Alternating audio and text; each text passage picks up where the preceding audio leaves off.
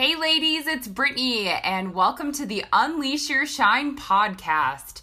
So, tonight I want to talk a little bit about those people, those people that are in our lives that we just feel so irritated and just kind of just that icky feeling inside when we're with them because we just it's like every time we're around them there's something in them and we're just really unsettled by so this year um over the holidays, actually in December, about a month ago, I was around a lot of different family members and different people that I'm really close to, and I just realized so here's the here's what I learned guys. So what I resent in other people like what I'm irritated in other people is actually what I'm struggling to love in myself. So it's really true. It's like the person in front of me that I'm feeling a little bit irritated by, that it's it's actually like a mirror.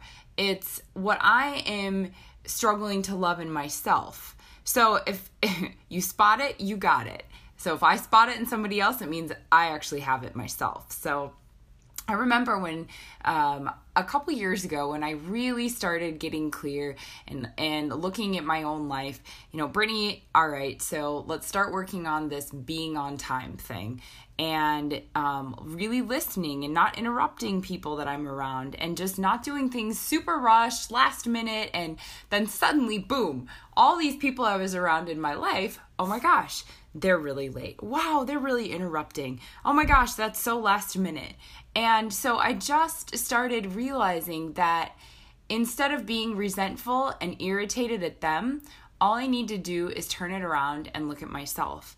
And that truly the greatest gift I can give another person is the gift of allowing them to be 100% themselves. And so this year at Christmas, when I was with my family and just spending time with them, I was able to be fully present, like giving the gift of my presence and allowing them that gift to be 100% themselves and recognizing that whatever it was that I was feeling a little irritated by is actually because I was struggling to love that in myself. And I was learning to love that and appreciate that even more.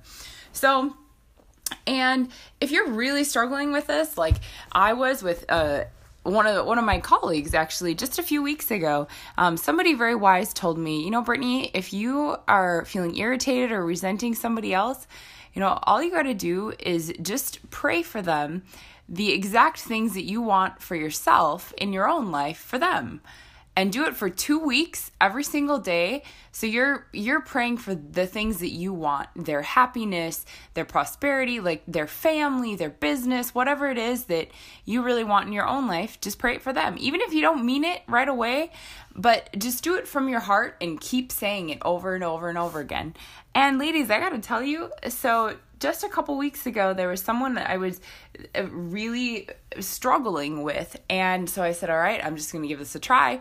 I started praying for them and then we had a meeting.